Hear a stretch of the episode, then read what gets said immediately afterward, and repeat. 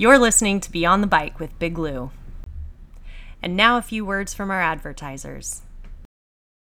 Welcome to Cismontane Brewing Company. We are located at 1409 East Warner, Suite 6, Santa Ana, California 92705. We are open on Monday through Thursday from 3 to 9, Friday and Saturday from 12 to 9, and Sunday from 12 to 6. We have 15 beers on tap with rotating seasonal options. We also have a cask night and Taco Tuesday every Tuesday from 3 to 9. And we also feature vinyl Sundays where you can come and choose your own record and we play your music for you. We'll see you soon, Santa Ana. Cheers.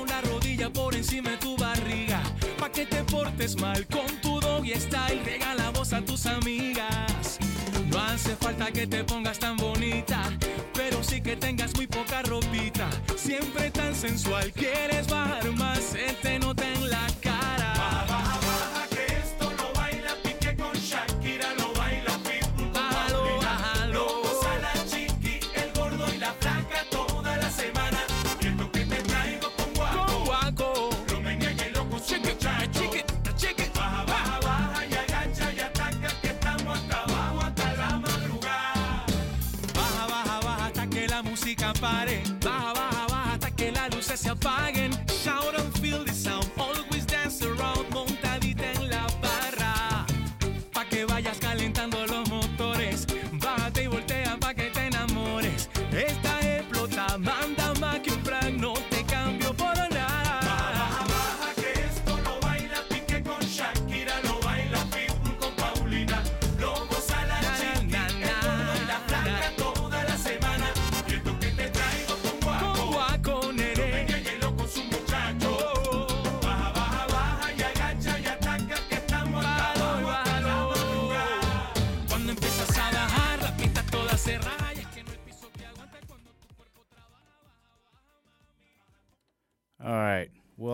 Welcome, welcome. Big Lou here with Beyond the Bike Radio. Welcome to another episode. I'm here in the hits1order.com. I'm solo tonight, but I'm about to call Josh Poe from BajaBikeRace.com. Uh, let's see here. Yeah, he'll pick up. So there he is. Josh, Josh, what's up, man? Big Lou here. And uh, How you doing? Good man. Welcome, welcome to Beyond the Bike Radio. You're live on hits1radio.com. Thank you. Stoked to be here. Heck yeah, man. How was your day today? Oh, just living the dream. Just just uh, one struggle away after another. Yeah, right. hey, as long as you're living the dream, dude, that's uh, that's a that's a that's a step in the right direction. Yeah, I- it wasn't my dream. It's, it's got to be somebody's dream. Oh man. All right, dude. So give give us a rundown uh, of who you are, a little background of you, and then uh, uh, we'll get into like uh, your uh, your daily, what you do for work, and then we'll get into some bike racing. Okay. Uh, well, my name is Joshua Poe. I am the race director and founder of Baja Bike Race. And the Baja Bike Race is basically a uh, 73 mile point to point Gran Fondo and bicycle race. Um, and the reason why I did the bicycle race as well as a Grand final, as well as a fun ride, uh, is because I didn't really want to exclude anybody from the sport itself. Um, the route from Tecate to Ensenada is an infamous route, and to say that you have to be a racer or you have to only cycle mountain bikes or road bikes or a gravel bike, I didn't really want to exclude anyone. So, um, but I am a competitive at, at heart. Um, so when we did that, we wanted to make it a race. And uh, with that, we did a $3,000 prize purse to make it competitive. Um, but once again, anybody can go. Uh, we've had tandem bikes, mountain bikes, road bikes, all sorts of cycling. Uh, my neighbor actually did it on a full suspension mountain bike, and uh, he told me it was one of the most miserable rides he's ever done on a mountain bike. probably it's on the road. That's route. why. it's on the road. Exactly. It's a road bike. it's a road bike course. I mean, like I said, you can do it on anything. Um, we haven't had anybody try to uh, bust out a uh, a fixed gear yet. We haven't seen that yet. Um, but we do accept the challenge, and we uh, were uh, pushed to have a fixed uh, fixed class, and we totally agreed to have a fixed class. Just we need at least you know ten people to be in the class, so we're not just creating a class for three guys to win it for second, third place, and Right. kind of it's it pointless. Yep. Um, but essentially, I mean, with me, uh, it was it was a random day. We, uh, we the, the idea presented itself. when We were on a ride home from Long Beach, and uh, somebody mentions, "Hey, you should bring back this event. It's a big cycling event. You cycle, uh, and you, you pretty much you know about event organization because I've been assisting and you know volunteering and doing. I was always involved with other events." hmm Um, and when they mentioned it, I'm like, well, I mean, it's in, it is in Mexico. Um, kind of technical with that because uh, I mean, being based out in the in the states, just like you, um, it's it's tough to put on an event in a foreign country in which you know it's it's politically it's some are accepted saying you know Mexico's great, some are anti it, Right. and uh, that's created uh, a number of uh, roadblocks that uh, I can I'll get into a little bit later. But uh, yeah, it's when we when the idea came out, um, this big ride, Tecate Ensenada, uh, used to be called the Monday International, and it was put on by a guy named David Manworthy. Um, this guy was a great guy. He was in the cycling community, um, and they created it on a Sunday. And the idea behind that would have been was uh, people in the industry, like the bar industry, the hotel industry, uh, the cycling industry. Um, it was tough always to get off on during the week because that's their work weeks, and that Saturday would be a really tough time too because most uh, people in the industry and just they worked weekends. Um, so he did it on a Sunday, and it uh, it all started off with two three guys, and it just slowly grew into this big cycling event. And uh, it 1989, it hit 15,500 riders, Damn. which is That's huge. It- yeah, I can't as a race director, I can't even imagine putting on an event at that level. Um, and you know, I think with anybody putting on events, it's it's a slow slow process. You don't go from zero to 15,000 overnight. right. Um, so you get some gradual learning curves, and but in it was one of the largest rides in SoCal as well as all in Baja region. There's other events that go on, but nothing's hit that those kind of numbers. And I don't know of any events here in like the San Diego, uh, SoCal area that hit those kind of numbers. You know any? Mm-hmm. So I mean, it's it's it's a huge ride. Um, big support with the local government. I mean, with that, it's the big difference I find between events in San Diego and say events in Mexico is there's a lot more support within the uh, the government and politically. Um, it's more talking to the right people and getting things done versus San Diego is more. There's a lot more restrictions on permitting, getting events done. Um, both Mexico, Ensenada, and Tecate both have their permits, and you have to, you know, follow through with the law. But it's just they're more welcoming with open hands versus San Diego, where there's an event every weekend, and it's just it's chaos. Road Um, roadblocks. A lot of roadblocks. Exactly, and that the one thing with I I kind of against with San Diego on most of the cycling events is they're open course, so the, the organizers don't actually have a lot of uh, closed course sections, as well as it's you're restricted by stoplights, uh, stop signs. You can't roll through, um, and that's one of the things I wanted to change with if I had the opportunity in Mexico, which I do, is to do a nonstop A to B uh, course.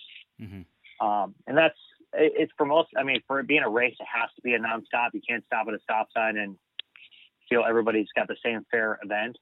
Um, so with that, it's it's a little bit more hard controlling when you're doing 73 miles from one point to another and try to keep in the course safe. And we don't have it. It's not 100 percent closed, as it's almost impossible to buy that many cones and close off that much road. Um, but it's, it's a relatively close course with uh, the sections where we can't close it off, we do a rolling co- rolling closed course, in which we get uh, the federal uh, police supporting us on the highway and just making sure there's no cars are getting near the cyclist and just keeping everybody safe. I mean, that's the key thing in anything uh, with my organization between the bike race is safety. Um, it's and it's bringing you know our, the biggest thing we push is uh, tourism through the we increasing tourism to the state of Baja through the sport of cycling. Mhm. And you know, being American, it's definitely a different look at it. People ask, "Why are you going down to Mexico? Why do you promote Mexico?" And you know, this the key thing is once I get you down to Mexico, you see the country, see the place. You're coming back, whether or not it's for the bike race again or not. But you will be back to the country because you will fall in love with it just like I did. Exactly. Exactly. It, it's just I mean there's just so much to do down there. Um, I mean so a little bit about my backpack, a little bit more on my background um, and who I was. Um, I spent six years military. Uh, I did four years in uh, law enforcement over at San Diego State. Um, I didn't I wasn't full PD, but I was um, in line to do the next thing. So we were like uh, community officers. Um, I was lo- going towards federal law enforcement because um, I started my degree in international security conflict resolution with Islamic studies, and uh, I decided to kind of move move away from all that and started a bicycle race company and a uh, a metal and woodworks company.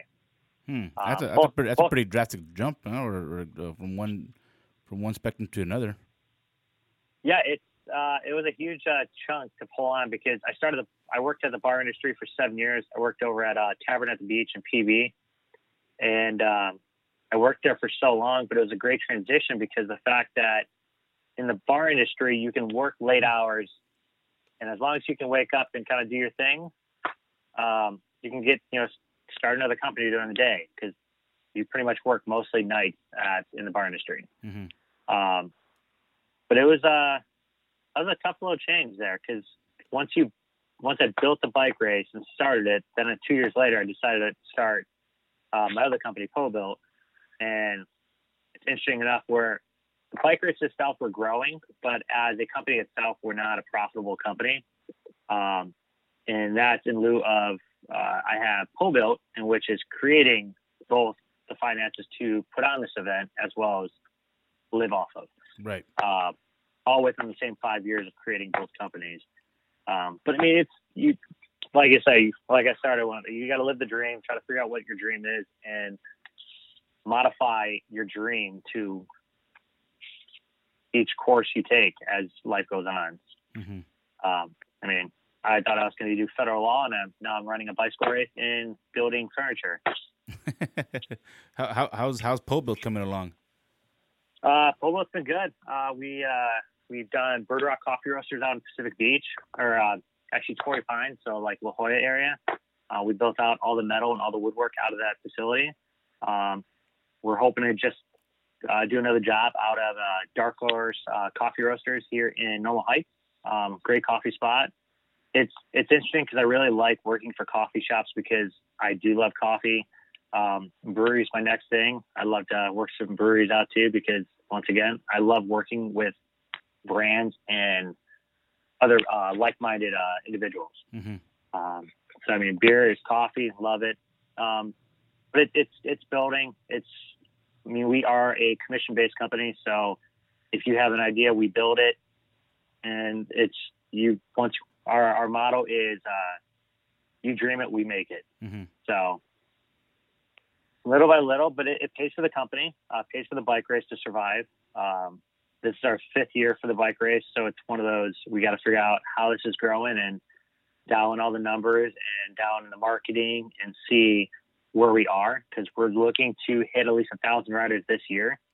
That's awesome. Um, what did you have last so year? we uh, just over just about 600 people signed up.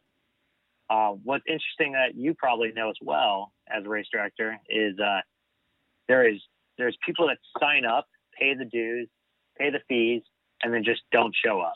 yeah. Um, and last year we had 100 people that paid but didn't show up hmm which was a it was a big number for us. Um, but the other big number for us this year was the fact that day one we had uh, just about 85 registrations the day of, and uh, as a company, like that's the first time in five years that we've hit those kind of numbers that soon in the game, Mhm. and uh, I, that felt good. That felt real good. Um, but Yeah, I mean, it, it's it's a it's a gradual it's a gradual thing, right? Gradual growth. I mean, you can't expect to hit you know fifteen thousand, you know, in in you know a couple of years. You know, it, it takes time for that to, to work and to grow and, and grow organically. And plus, you know, you have a business to run and um, you got life. yeah, well, I, I got a business run. I don't know about the life part. I'm still figuring that part out. Hey, congratulations, man! You just got engaged, dude. I got engaged. It's true. Um, I mean, that's pretty much. I got I got my girlfriend, or I got my fiance now, and uh, I got my dog. Um, those are my two things I hang out with mostly. Um, every once in a while, I mean, I've I've been getting more on. Um, I haven't been cycling as much as I used to. That's the, the biggest downfall. I mean, I'm staring at in my garage right now. One, two, three, four, five, six bikes in my garage, and uh, the miles I'm getting on them are pretty minimal. Um, I got all genres. So I got I got my mountain bikes, I got my road bike, I got my street bike, I got my gravel bike, um, and it's just it's down in. I Actually, I finally put my road bike on a CycleOps, so I Mm. can uh, have no excuse. Get up in the morning, get some miles in there, train with some guys online, kind of have a, a social environment per se right. um, and you know try to get more on the bike. It's just it's it's funny because when before I started the two companies, I always said there's always there's 24 hours in a day, and you can always fit in one hour for you know fitness, activity, working out, cycling, and uh, it's it's a struggle sometimes to get that one hour because I mean. Yeah. I'll wake up, you know, five, six in the morning, knock out emails, go through some stuff. Um, and then I'm at my shop by like, you know, nine o'clock. Um, sometimes I split it up in if I, I, if I know I'm like right now, I'm way behind. Uh, I got to design the jerseys for uh, 2019. I got to finish the race medals. I have to, I just got the poster all dialed in. It's just everything under the bike race is me Yeah. um, and you know, like coming up with designs and doing this and that, and then going right transition from that to my other company, PoBuilt, which has also a lot, of design work and quoting and building. Fabrication. um, I yeah. got- hmm Exactly. It's just it's it's a nonstop thing, and uh, I mean my biggest my biggest push on anything is Instagram because um, people communicate, they talk to you, uh, it's a personal thing. Um, they can say one thing and you can reply versus I mean Facebook's good too. It's just I feel Facebook is kind of lost at times with Politics. Instagram. yeah, it's a lot of politics. Oh, so much politics. Yeah. Yep. Exactly. I mean, it's what's what's ridiculous is we built our following on Facebook to I think we're at I don't even know the numbers anymore. Like 14,000, 15,000 followers or something. Mhm. Or in Facebook, it's considered likes. Um, of that number, it's crazy when you post something, and you, we're at 13,000. Where are we at? We're at 13,458 Mhm. and it's crazy because I can post something and a hundred people will see it. And it's like the point of social media is to socialize and engage in like-minded people. And it's just crazy that we have that many people with us, but we can't reach them anymore. Right. Like they click like because they wanted to follow our, our, what we're doing and how we're doing it. Mhm. Um, and you can't click it or it doesn't do anything. you Yeah. can build it, but they won't come. yeah, yeah. I mean, you know, and, and that's why I, I feel the same way about about that. And, and you know, mainly I you know mainly use uh, Instagram, and obviously you can link both of them together. You know, Instagram and Facebook together, and Twitter or whatever else. But um, I think you get more out of it uh, when you use uh, Instagram than Facebook. in my- yeah, I totally opinion. agree. yeah, it's it's all algorithms. Um, I want to say at the beginning of the bike race, it was more organic and how I can find people. Uh, nowadays, it's a little bit more algorithm driven, and when you try to communicate with like the people you want, like I go through my newsfeed and it's like I don't see the people I usually engage with. All of a sudden, like, oh no, Instagram wants you to talk to this person today, so Mhm. they're going to show up in your feed. and You're like, I mean, I want to communicate with everybody, so that takes a little bit more due diligence and uh, like clicking on your your your uh, your followers tab. I mean, we're just we're over eight thousand followers on Instagram, so I go through that and communicate with people. I click and just randomly select people to talk to, just to keep everybody you know engaged, and Mhm.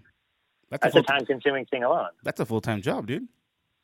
It Doing that. totally is. marketing that's a full-time gig right there dude so you you know you have you have a i'm sure you have a, a pretty pretty big uh, hat rack at home because you got to wear different hats every day man you know you, you got to po build uh you know baja bike race uh social media you know then you got to deal with people down there with you know politics and permits and all that stuff i mean it, it's a you know plus you know fiance and, and the and the and the puppy you know Yeah, absolutely.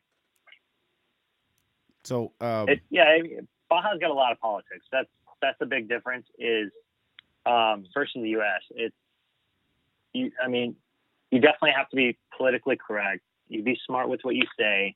You're respectful of the people, and you know you're going to be fine. Um, and it's just it's a big push to be respectful in any environment. mhm. Um, and I, I think I've learned I learned that a lot in the military, and the fact that when you go to a foreign country, you you respect everybody. You love who you're. You love the chance that they're allowing you into their their their home, their country, their where they grew up. I mean, it's you got to emphasize the fact that you respect that level to go there and respect them in a way that you know they deserve to be respected. Mhm. Um, if that made any sense. yep Um, I don't know. I, every time I go down to Mexico, it's just it's a crazy, crazy feeling of like it's there's so much to do, so much to see, and it you cross the border and you're in Mexico. It's like it takes a second, and it's Mhm. just it's a different world. Um, and it, people, I mean, like I was telling you earlier, it's um, as you know, with promoting as a race director for Ensenada Bike Fest, and the big push is when you get across, like when we're at expos, we'd come up and people would give us the the cross, like annex us because we're Mexico, hmm and uh, I would get people saying, "Oh, you know, down with Mexico, uh, U.S. rules," and this. I'm like, it, it it's crazy to me, and the fact that they have no idea what they're saying or who they're even talking to. right Um, and it's like, yes, I'm gonna, I'm gonna, I, I promote Mexico. I love Mexico. I love the country. I love the people. I love the atmosphere. Um, and yet, I'm a veteran. Uh, I did six years military. Um, That's the big push. Is like you can't call me less of an American because I promote another country in which probably half the people that are talking down to us aren't veterans. They aren't Right. served. Um, like I did, I did my time, and you know, it's I. They have to get down to Mexico to see it. Once they see Mexico, it's gonna be like, wow, just like anybody. Um, we've had that occurrence every every once in a while where um, I would battle somebody on Instagram saying they're bashing Mexico, doing this and that, and what I would do is even I'm talking even Mexican Americans, like their parents are from Mexico and they first born in the U.S.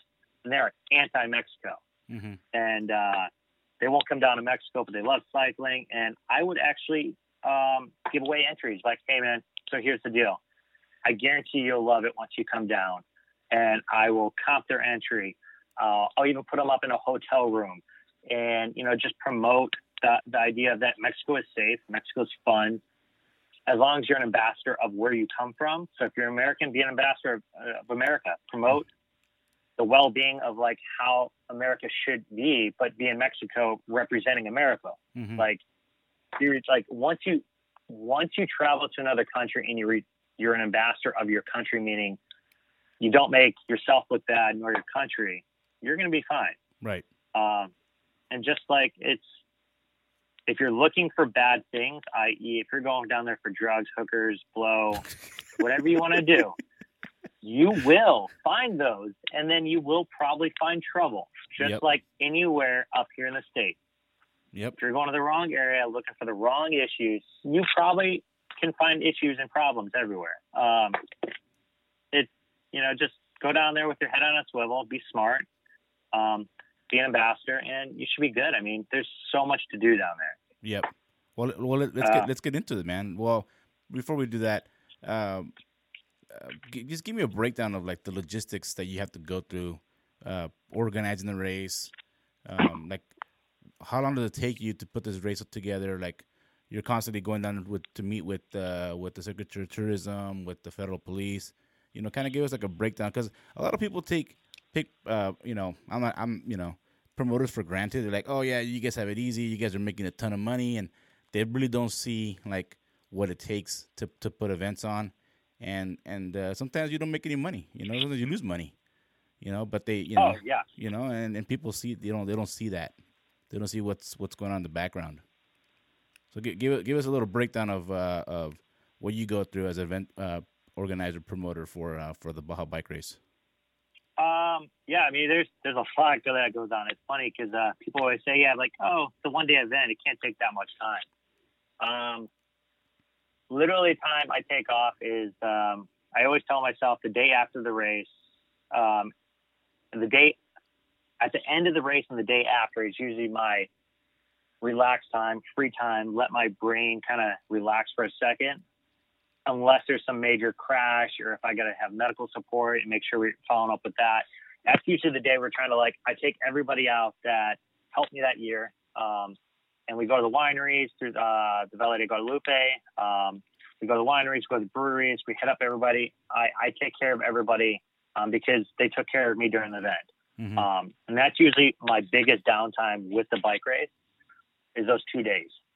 Um, and then right after we're done, I mean, the problem with it being in October, which we still haven't dialed in and um, got cohesively like smooth, was is the fact that being in October, if you're looking for sponsorships of any bicycle companies, uh, expos, if you're looking for sponsors for um, uh, product, everything else, all companies build up their following year. So, say like in 2018, when the event ended in October 6th, um, right then and there, I should already be prepped, ready to go to request sponsorships Mhm. for 2019 because most of the fiscal year is already closing out and their budgets are closing. And essentially, I have a month or two to dial in and try to get them going Right. um, it's and that's a tough thing because you don't have your numbers, you don't have your statistics, you don't have your um, your growth rate, you don't have how much you brought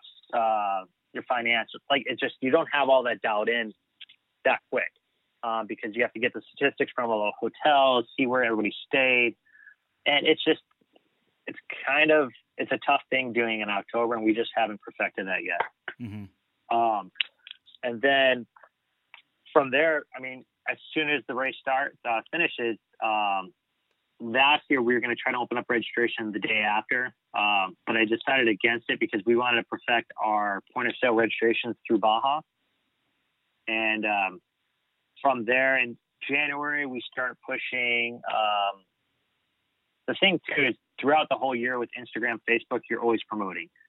Um, if you notice on my following, I kind of slimmed down after uh, September, October, November, September, October, sorry, November, December, January. We're kind of slower on social media. hmm Uh, we're not, we don't push as hard. We get a post every once in a while.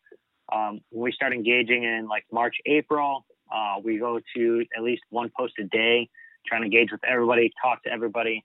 Um, we still monitor the system off those seasons, but we kind of call it the, the on peak and off peak uh, for social media hmm because we are a one one year or one day event once a year. Um, we're growing to have other events as time progresses, but right now with that to do to a post a date, 365 days a year, it's just not feasible for our workload. That's a lot of As it- content, dude. You got to create.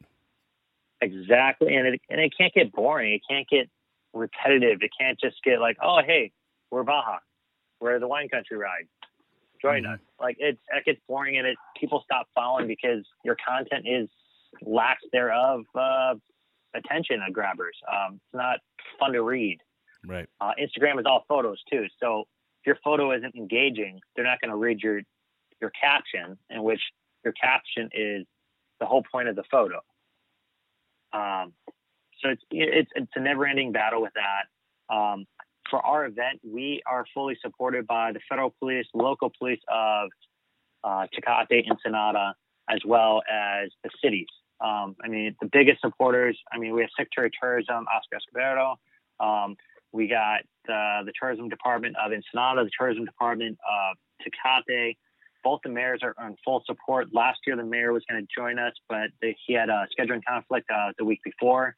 Um, so they're they're there to support us, and you know, it's there's a different line of support in which it's we we really need the support of the cities because if we didn't have that support, literally none of this could happen. Mm-hmm. Um, the federal police are huge because our whole course is uh, essentially about 85% on highway.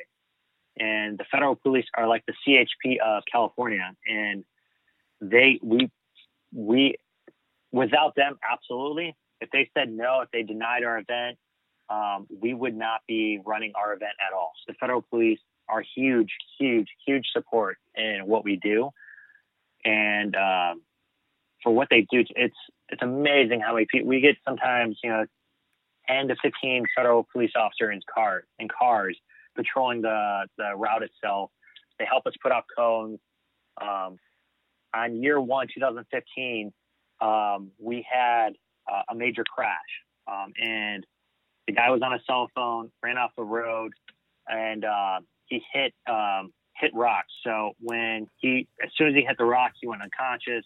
Uh, a federal police officer picked him up, got his bike. Uh, another another uh, participant grabbed his bike. Uh, the federal police officer ran him to the ambulance, which wasn't too far behind, and the ambulance took him to TJ. Then we medevaced him all the way to Orange County, and uh, he uh, he was fine. Um, the doctor did say that because if, because of the fast response, we were able to get him to Safe Haven quick enough. He was able to walk again, and the fact that if we didn't and it was delayed, uh, if our response time was any less, it would have been uh, pretty detrimental for his walking capability. Damn. And uh, that was day one, or that was my year one first event for Baja Bike Race. And at that point, when I saw the crash and I found out about it, I thought that was the last one, the one and done. Um, mm-hmm. Because I mean, a lawsuit of that's, I mean, he he didn't know anything happened, but a lawsuit could have happened, and because um, you know, us us Americans are very sue happy. Right. Um, and they sue about everything and everything without the consequences of thinking of what could be done. Um, I get understanding of like you know suing and you know for repercussions of basic medical coverage and yada yada. Mm-hmm. Insurance, we covered everything, um, so that wasn't an issue. It's just it's crazy to have an accident like that where, as you know, with the sport, what because you guys you guys had a pretty good accident too. And yeah, yeah I mean, I, I, think uh, you know on Friday for practice for the Internet Bike Fest, we had a uh, the only major accident was like a broken collarbone, and then on race day, same thing. You know, guy hit a hole on the race course and broke his collarbone. I think he might have got a slight concussion, and you know he got he got taken care of. But you know that's uh, getting medevac. That's a that's a pretty big deal, man.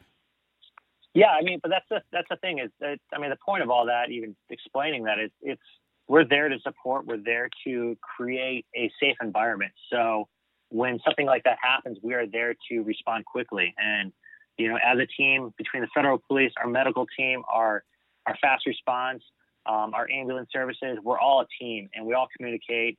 And it's the thing is, when something happens, all of us are there to respond quickly and make sure everybody continues being safe. Um, and you know, it's it's without all the support of everybody else, it's just it's it's tough to put on any event, mm-hmm. but especially in a foreign country because, as you know, I, my Spanish is very uh, limited, uh, very limited, yeah, very very limited. So um, it's it's it's it helps in the fact that like everybody understands that I'm putting this event on for the love of the country, and I'm still in the process of learning the language of uh, of the homeland, I guess, if you want to say it. Mm-hmm. Um, so it, it's it's a great experience, but and then you know it's so yeah. In, in saying all that with the federal police, so you have to uh, making sure we're doing a like a six month out meeting, a three month out, a one month out, and then you know making sure all the logistics are there, their Mhm. start points, stop points, uh, the safety issues, and where we find to be the most um, areas of uh, safety issues. So like we always make sure the federal police are there because we know that cyclists this is a dangerous area with between um, cars not paying attention and we get cones up and put federal police up. So they kind of more when they come up to those areas they get more alert. Hmm and uh, it's kind of like when the chp is out on the road when the construction crew's out there. Right. it's just they're there to make sure you see them and that you're safe. Hmm um, and then throughout all the rest, there's me me being uh, living in San Diego. It's uh, we'll have a meeting where I just have to drive down to Ensenada just for a one hour meeting. My commute is way longer than my meeting is sometimes.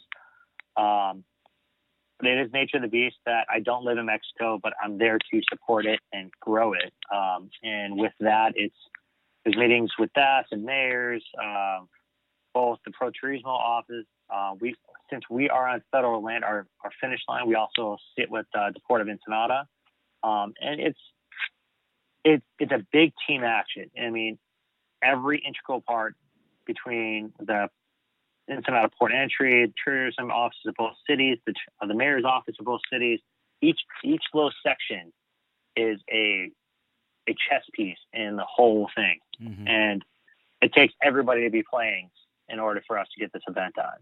Um, I mean, even a, a big support too is the in Muderte, and I always say it wrong, in Muderte, the sport department of Ensenada hmm and Indete, uh, the sport department of Tecate. Uh, both of them always are fully on board. They're excited every year it comes out.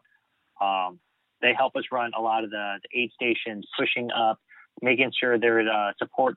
They actually, uh, the sports department Ensenada actually uh, puts bands out, and they run um, their supporters to the uh, aid stations to help us run those. Oh And wow, that's awesome. it's li- like it seems like it's a little thing, but like to have a busload of supporters getting dropped off at all the aid stations in the morning because we usually have them there about seven, six thirty, seven a.m. And you know, from Ensenada, it's about a forty-five minute to an hour drive, so it's it's it's a big task. And uh, for us to have that trust with uh, the sport department, and they just they they just show up, they do their thing. We're never stressed out if they're going to show up because they're just they're there to support sporting events and grow the the local community of event. hmm Um, and with that, it's it's definitely. I mean, it's it's intricate part of like everybody all tied together. Like I said, Right. um, and that yeah, it's I feel like the planning never ends. Um, as soon as you get done with one thing, uh, you have to write another letter of support to request because uh, Mexico is very uh, different from the U.S. in the fact that when you write a letter, you deliver it to an office. There's no, uh, it's not just an email sent and verified. It's you have to get a stamp. That stamp has to um, be authenticated by the secretary that they received that letter, and then it goes off to the other departments. Um, so it's that was a big learning curve for me as an American putting on an event in Mexico is learning the ropes, learning how to do this and how to do that. hmm Um, and it's just I think I think I almost I almost quit year two because I was just like, what is going on? Like this doesn't make any sense. Why do I do this? Yeah. and uh, I think every year it's always been tough. But I mean, like you said, there's there's sometimes no profit, and it's been five years. Um, as a company, we are not profitable. Mhm. Um, everything I'm putting into this is my own personal money. Um, a lot of people say, just like you said earlier, like, "Oh, you're making a bank. You're you're just rolling in the money, selling this, selling that." I mean, it's we are there. We are putting on this event still, so we can because I love I love the sport. I love the idea of this event, the Tecate Ensenada ride. Um, and uh, actually, I never mentioned it. Um, our ride actually goes through the Valle de Guadalupe, which is Mexico's wine country. hmm Um, so every day, every time we go to the wineries, there's always another winery popping up. and uh, you know another family they've been growing it for their grapes for so long, and all of a sudden they're ready to produce uh, wine and you know have it marketable.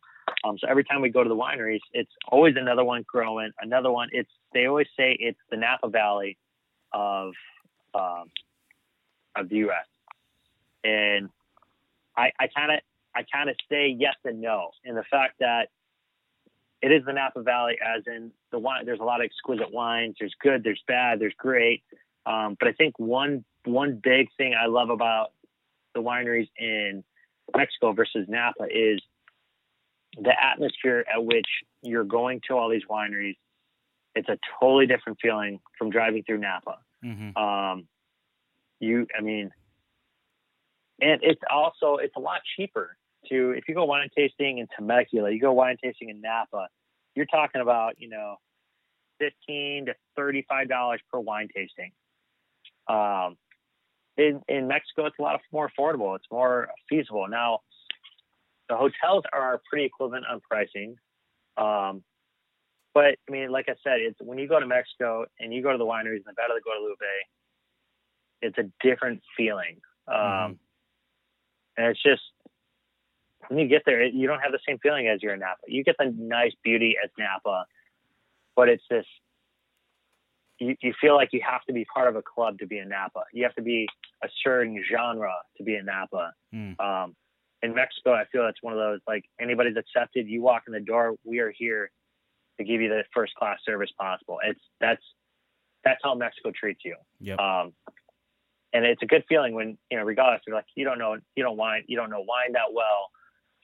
You know, there anybody's there to teach you, but I just feel in Mexico it's a different feeling of open arms. Mm-hmm. Um, and I mean, you probably experienced that. I mean, you uh, you get those from the same feeling from Horsepower Ranch. Right. I mean, it's they're there to take care of you because they, you know, they want to see they see the passion you have in your eyes, and it's it's a growth thing. Um, we, I mean, we're both we're both outsiders trying to grow something that's not ours. Um, Yeah. And it's I think that's the big difference is pushing a pushing something you don't belong from is people seem off putting by that Mm-hmm. but I mean, I truly anybody goes down to Mexico and sees it firsthand, they'll say, "Wow, the social media is way wrong." Yep. They have no idea what they're talking about. Yep. Exactly. I agree. So, So, um, like, so give give me a rundown of like, uh, the race. So, you know, people can go online right now, BajaBikeRace.com, and sign up. Was it like fifty bucks or something to register? Is that pre-register or what is that? uh, yeah. So every year we do a pre-registration of forty bucks. Okay, Um, 40 and we bucks, only okay. we only do that every year. It's changed to how we've done it. Um, one year it was the first 25 registrations got it. Um, this year we just did it. Um, we did the first 75 this year, Mhm. or no, we did the first 50 this year, and then we extended the 75 because there's so many registrations day one. We didn't want to be, um, didn't want to like uh, kill the vibe, or I don't know. We we didn't want to be mean to the Yeah. people that were signed up in the first day, so we extended it for the first 24 hours to the $40 one, and we kept it going. Um, currently, we're at $50, dollars Mhm. um, and it goes 50, 60, 70, 80. And as just like any event in San Diego and U.S., as time progresses, price as well, price goes up as well. Mm-hmm. Um, and we do do point. The big thing is we do do point of sales, meaning uh, anywhere through Baja, uh, Tecate, Ensenada, uh, Rosarito, TJ, and uh, we have point of sales. I like certain establishments that sell our entries uh, with cash. Um, I think that was our biggest hurdle, trying to figure out how to have cash sales in Mexico and still be able to control the registration. Mhm. Um, and what we do with that is when you go to these point of sales, you buy, you put, pay your money, and you get a certificate with an, uh, a code. You take that code, you go on BajaBikeRace.com, click register, and under the promo code, the coupon code, you enter that code that you got in from the bike shop, um, and then it comes out to zero, and it shows that you paid it. Um, that's kind of been one of our biggest, I, I guess, uh, accomplishments within that, like doing it in Mexico, because a lot of them always have those point of sale. Um, and you know, it's that was that was a big that was a big push for us. Mhm. Um, yeah, price goes. I actually I'm not even sure anymore when the price goes up. I think it's a, a month and a half. It will go up to sixty dollars. Okay. So if people still want to get the good price, uh, fifty bucks, they better hurry up and sign up. Yes, I mean sign up early to save money. hmm So, um, what's the average time for somebody to, to you know to race this thing? So, um, where where does it start in Tecate, and then what time do people you know are off the line? Is it like a land rush start type of deal? How does that work? Um, so it's a point to point. So we have a starting point in Tecate. Um, it's 73 miles, about just over 4,000 feet of climbing. It has um, from mile 20 to 24, that's our KOH and uh, QOH. That is roughly about 750 feet of climbing, and uh, I mean a total of four miles. So that's our uh, our KOH, and then from there, it's a lot of what I like to call rolling hills. Um, you can uh, hit the apex and climax that at a, a good rate. You're going to come down that hill pretty quick and hopefully climax the next one. hmm Um, you're not a, uh speed friendly cyclist, you might be climbing a lot more than the others. Um, but we have no uh, infamous El Tigre, so um, it's there's not a major point with that. Um, and then the last 10 miles is all coastal ride. Mm. Um, so you hit the lot, you get to see the ocean while you're riding all the way down to Ensenada. Um, average times are anywhere from roughly four to four to five hours is our average time, um, which actually points out that most of our our uh, cyclists are fun riders and you know just recreational people that just want to see the coast, ride through the wineries, see the sights, enjoy the time. Because we'll have five aid stations across the, the course, and each one is uh, we are fully sponsored and supported by Powerade, Coca Cola, and Ciel Water. Okay. Um, so you know your water's safe. It's all filtered. Um, they have been our number one and our key uh, supporter from day one. Awesome. Um, they get got on board with us. Uh, Powerade just, I, I mean, I've drinking Powerade way before I did the whole event, um, and uh, I dilute it. I don't know if everybody else dilutes it, but I usually dilute it about halfway okay. um, because it gives you the you know good electrolytes, everything else. But we have that. Uh, the last couple of years, we've had RS Bar on uh, as our uh, official bar of Baja Bike Race. We haven't dialed in for this year yet, but I'm hoping they're still on board. Um, and it's each aid station is run uh, sometimes by a bicycle shop. Mad Bikes and TJ has helped us out with uh, some aid stations as well. Um, most of the aid stations, like I said earlier, were run by uh, Indete and Inmuherde, Inmuherde, the sports department of both cities, uh, Ensenada and Tecate. Um, and the whole course, like I said, it's a rolling, ro- rolling close course. So sections in which we feel that are dangerous, uh, we try to close them off to cars completely. Uh, while other sections where they have a two-lane highway and a full shoulder, um, usually we just have uh, federal police and patrol just making sure the scene is safe and everybody is aware that there is a cycling event going on. hmm Um, we put out about 50, 60 signs across the, the course itself as well, you know, making sure cars understand that they go to the left and the bikes go to the right. Right. Um, so it's, it's, which I will say that we probably lose 30% to 40% of those signs every year um, whether they walk off the course and disappear or uh, a car just use, using them for target practice. I guess uh. Yeah. yellow is an attractive looking uh, sign. yeah. Um, but yeah, it's so the course starts in the city of Tecate. It's uh, we're right there in the main city. Um, it is just under a quarter mile from the border. So if you cross the border, you actually can have the option of parking in the U.S. and riding your bike to the starting line. Um, and once you're on the starting line, you can do the whole ride, and then we have a shuttle service that will bring you back to Tecate after the event. Okay. Now let- Um, let me ask you real quick. If somebody has like a support crew, can they follow along, or how does that work? Yes. Um, so we just kind of run you through because again, we're all about safety. Um, so if you have a support crew, uh, what we do is we have a sticker for your window. Uh, we make sure you have a big banner saying uh, support crew. Um, we kind of, and we just kind of give you a walkthrough of what the rules are. We'll give you a, uh, a write up saying, don't follow too close to the cyclist. Do not stay behind your cyclist. Like it's just general um, uh, support crew rules. Mm-hmm. Um, again, it's all about safety. We're there for you to support your your team, your guys, your crew. Um, so, I mean, when there's pro teams coming out, they know the rules pretty well. Um, we're not usually concerned with the the pro guys.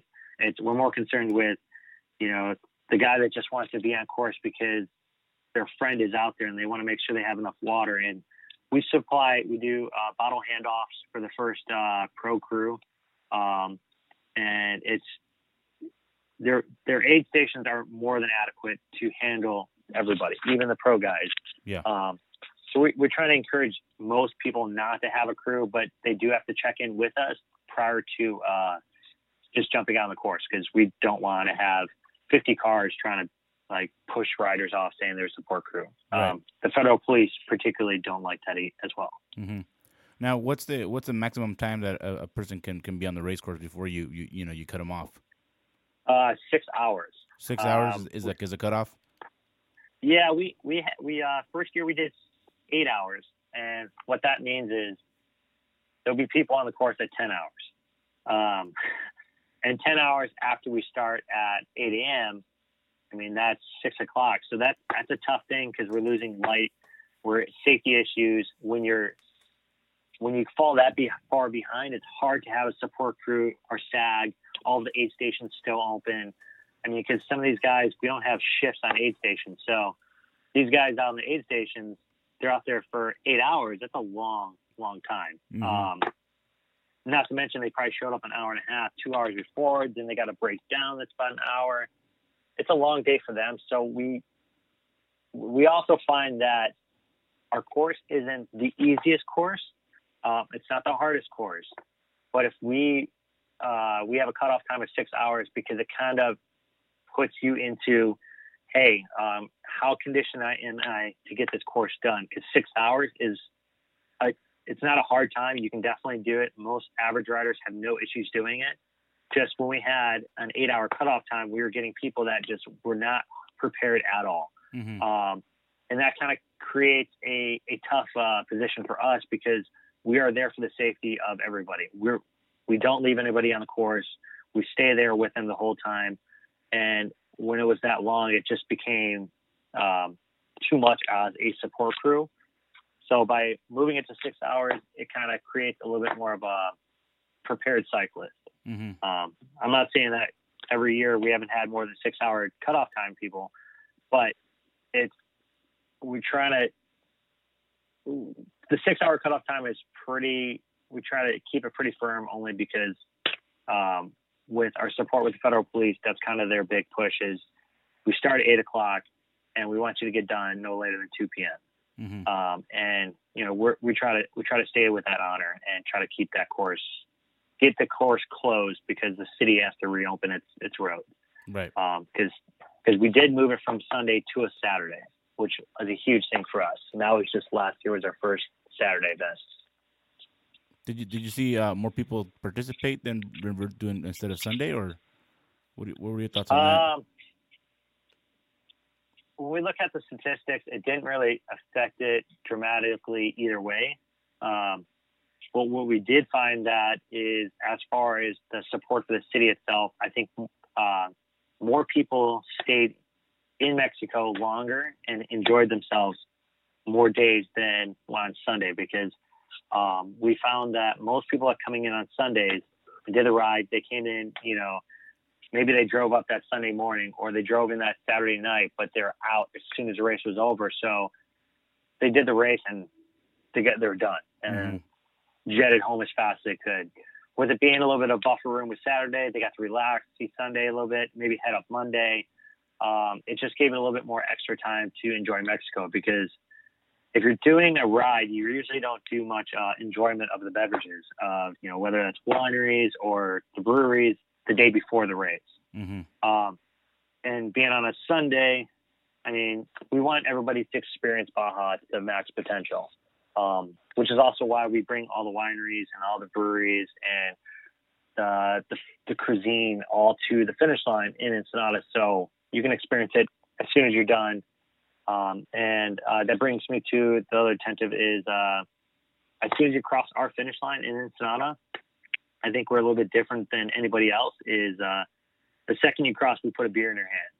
Nice. Um, and uh, it's just it's one of the things I always loved. I, I liked uh, cyclocross racing. Um, I did a, a, season here. I did a, a, race over in Ohio, and as you know, cyclocross racing is uh, a lot about uh, handoffs, and Mhm. you know it's when that that beer that in Ohio somebody put uh, Jack Daniels in the cup, and I was like, whoa, that that was a brute because it's my first cyclocross race. Damn. And I just took a double shot of Jack, and I hate Jack. It, regardless, I just not my type of flavor. I love whiskey, I love bourbon. Just Jack Daniels is a different flavor for me, Mm-hmm. um, and I, I will never forget that. But I still like love the the camaraderie and like the participation of you know participants and everybody else, and just that was fun. So when I did the bike race, I was like, well, as soon as you cross the finish line, I'm putting a beer in your hand. You're gonna have fun, relax. You just accomplished 73 miles through the wine country of Baja. Let's have fun. Um, you know, if if you need a Powerade or a water, I'll, we can we can supply that as well. Mm-hmm. Um, because most of the beers we have aren't really. Um, we don't. I don't throw a, a double IPA into your hand like, here, chug this right after. Yeah. Um, it, it's usually more subtle light beer, and you know, it's it's a good way to experience Baja. Mm-hmm. Um, I like it. I like it. so our oh, and then for our our um, our entry itself, it's everything's included. So once you get to the finish line, you pay your fifty bucks or whatever price you paid at at that uh, time. Um, we do. You get a T-shirt, you get a race medal, a beer in hand as soon as you cross the finish line.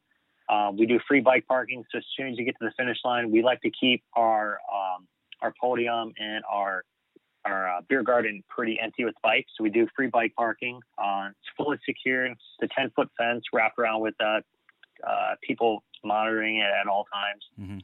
Um, so we have that fun time. It's uh, we do three thousand dollar prize purse.